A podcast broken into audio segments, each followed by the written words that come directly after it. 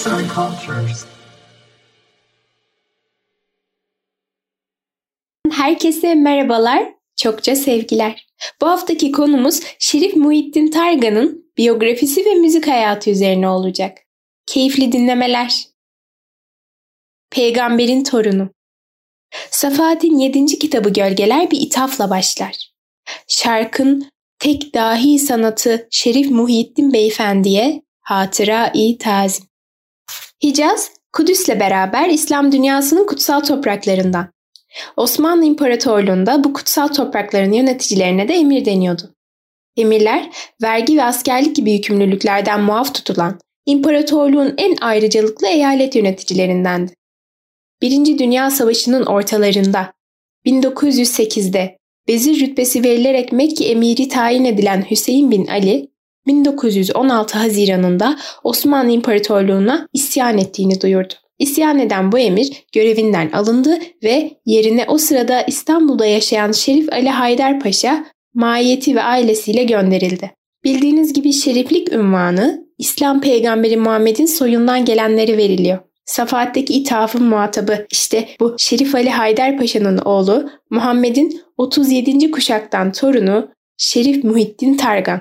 Targan 1892'de İstanbul'da doğdu. 3-4 yaşlarında piyano ile başlayan musiki ilgisi ömrünün sonuna dek devam etti ve nihayetinde iki enstrümanda ud ve violonselde virtüöz oldu. 6-7 yaşlarında uda başlamış ve pederinin konağına zamanın musiki üstadlarından gelenleri dinleyerek kendi kendine udunu ilerletmiş.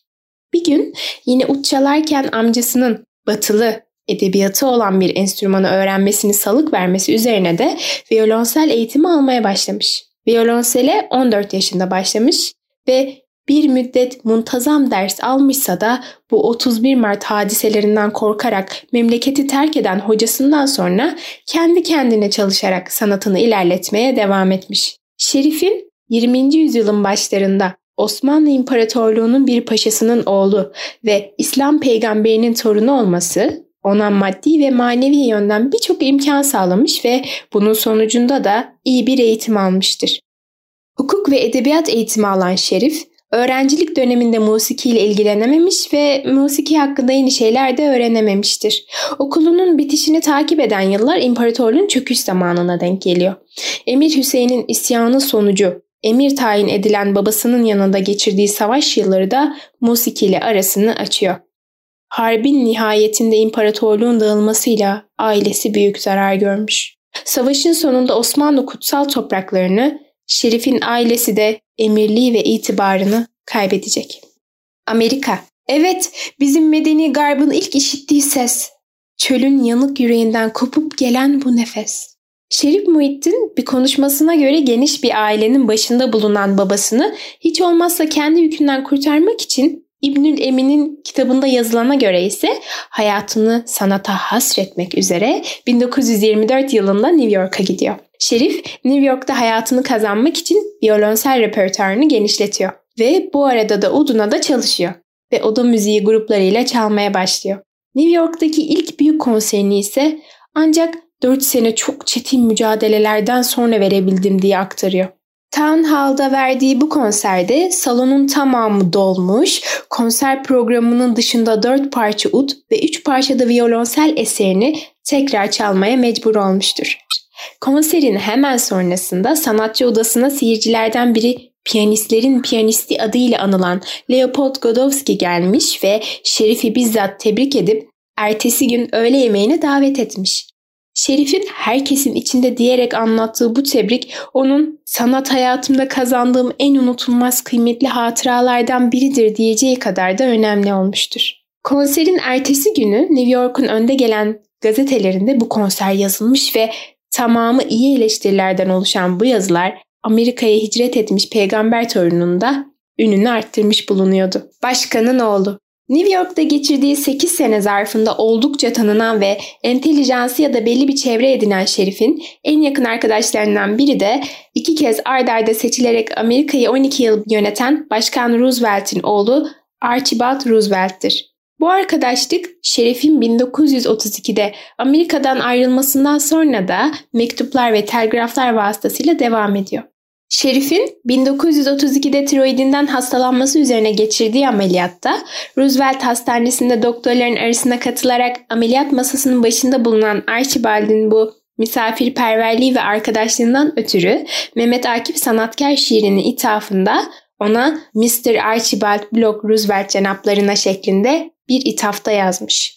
Bu şiirin altına da şöyle bir not düşmüş Akif. Şerif Muhyiddin Beyefendi New York'tayken bu asil genç kendisine karşı ihlasın, mihmanperverliğin ve biz şarklıları bile hayran edecek derecesini gösterdi. Bunun için gıya ve minnettarım.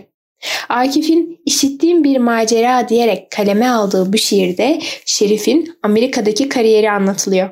Şerif Muhittin bu şiiri Türkiye'ye döndüğünde bir mektupla gönderiyor ve mektubun sonunda Archie'ye şöyle yazıyor. Archie gördüğün gibi biz sadece bu dünyada arkadaş değiliz. Büyük bir şair kitabında da arkadaş olarak kalacağız. Ve 32 yaşında parasız gittiği New York'tan hem doğulu hem de batılı sanat çevrelerince tanınan bir üne ve hastalığa sahip olarak 40 yaşında dönecektir Şerif. Hocalık. Geçirdiği ameliyatın sonunda 2 yıl uzak kaldığı sahnelere 1934 İstanbul konseriyle geri dönmüştür Şerif. Ve 1936 yılında da Irak hükümetinden aldığı daveti kabul edip Bağdat'a gidiyor. 1936'da kurulan Mahedel Musiki'nin kurucusu ve 12 yıl boyunca da başkanı olacak. Bu okul zamanla Arap dünyasının en güçlü konservatuarlarından biri haline aldı ve Şerif Muhittin burada bazıları sonraki senelerde Arap udunun virtüözleri kabul edilecek çok sayıda da talebe yetiştirdi. Mahedel Musiki başlangıçta yalnız müzik eğitimi veriyordu. Ama devam eden senelerine baktığımızda tiyatro, resim ve heykeltıraşlık gibi güzel sanatların diğer dallarında da eğitim vermeye başlayarak Mahedel Fünuni Cemile yani Güzel Sanatlar Akademisi olmuş. Cemil Basir ve Münir Basir gibi bugün bütün Arap dünyasının tanıdığı Udiler, Şerif Muhiddin'den 7 yıl ut ders almışlardır. Bu sanatçılardan özellikle Munir Basir, Arap dünyasında ut kralı olarak biliniyor. Şerif yine sağlık sorunlarından dolayı 1948'de İstanbul'a döndüğünde İstanbul Konservatuarı İlmi Kurul Başkanlığı yapar ama şartlardan dolayı da 1951'de görevi bırakmak zorunda kalır. Şimdi de gelelim sona, inzivaya. Amerika'da geçen gençliğinde oldukça yakışıklı olduğu söylenen, İsa'ya benzetilen, Amerika'ya iltica etmiş prenseslerin aşık olduğu Şerif, İstanbul Konservatuarı'nda tanıştığı Safiye Ayla ile 1950'de dünya evine girerler. Safiye Ayla, Şerif'i ilk gördüğünde gökten nur indi sandım diyecektir. Bu evlilik Şerif'in vefatına dek tam 17 sene sürer. Evlendikten sonra sahnelerden çekilen ve yalnız plak dolduran Safiye ile Şerif Muhittin çifti gayet müzevi bir hayat yaşamışlardır. Bir insanın doğuştan peygamber torunu ve paşazadelik gibi kendi başına aşması güç olan iki kimliği, 25 civarı beste, iki enstrümanda virtüözlük ve yüksek sanat çevrelerince kazanılan saygınlık ve Rabbül Ud yani Ud'un Allah'ı gibi bir lakapla kısacası sanatçılığıyla aşan Şerif Muhittin Targan'ın hayatı 1967'de sona ermiş. Ardında bıraktığı Koşan Çocuk, Kanatlarım Olsaydı, Kapris gibi kendine özgü saz eserleri Ud'un bilinip çalındığı bütün Doğu dünyasının değerli hazinelerindendir. Yazan Mehmet Ali Demir, seslendiren Berfin Karakaya.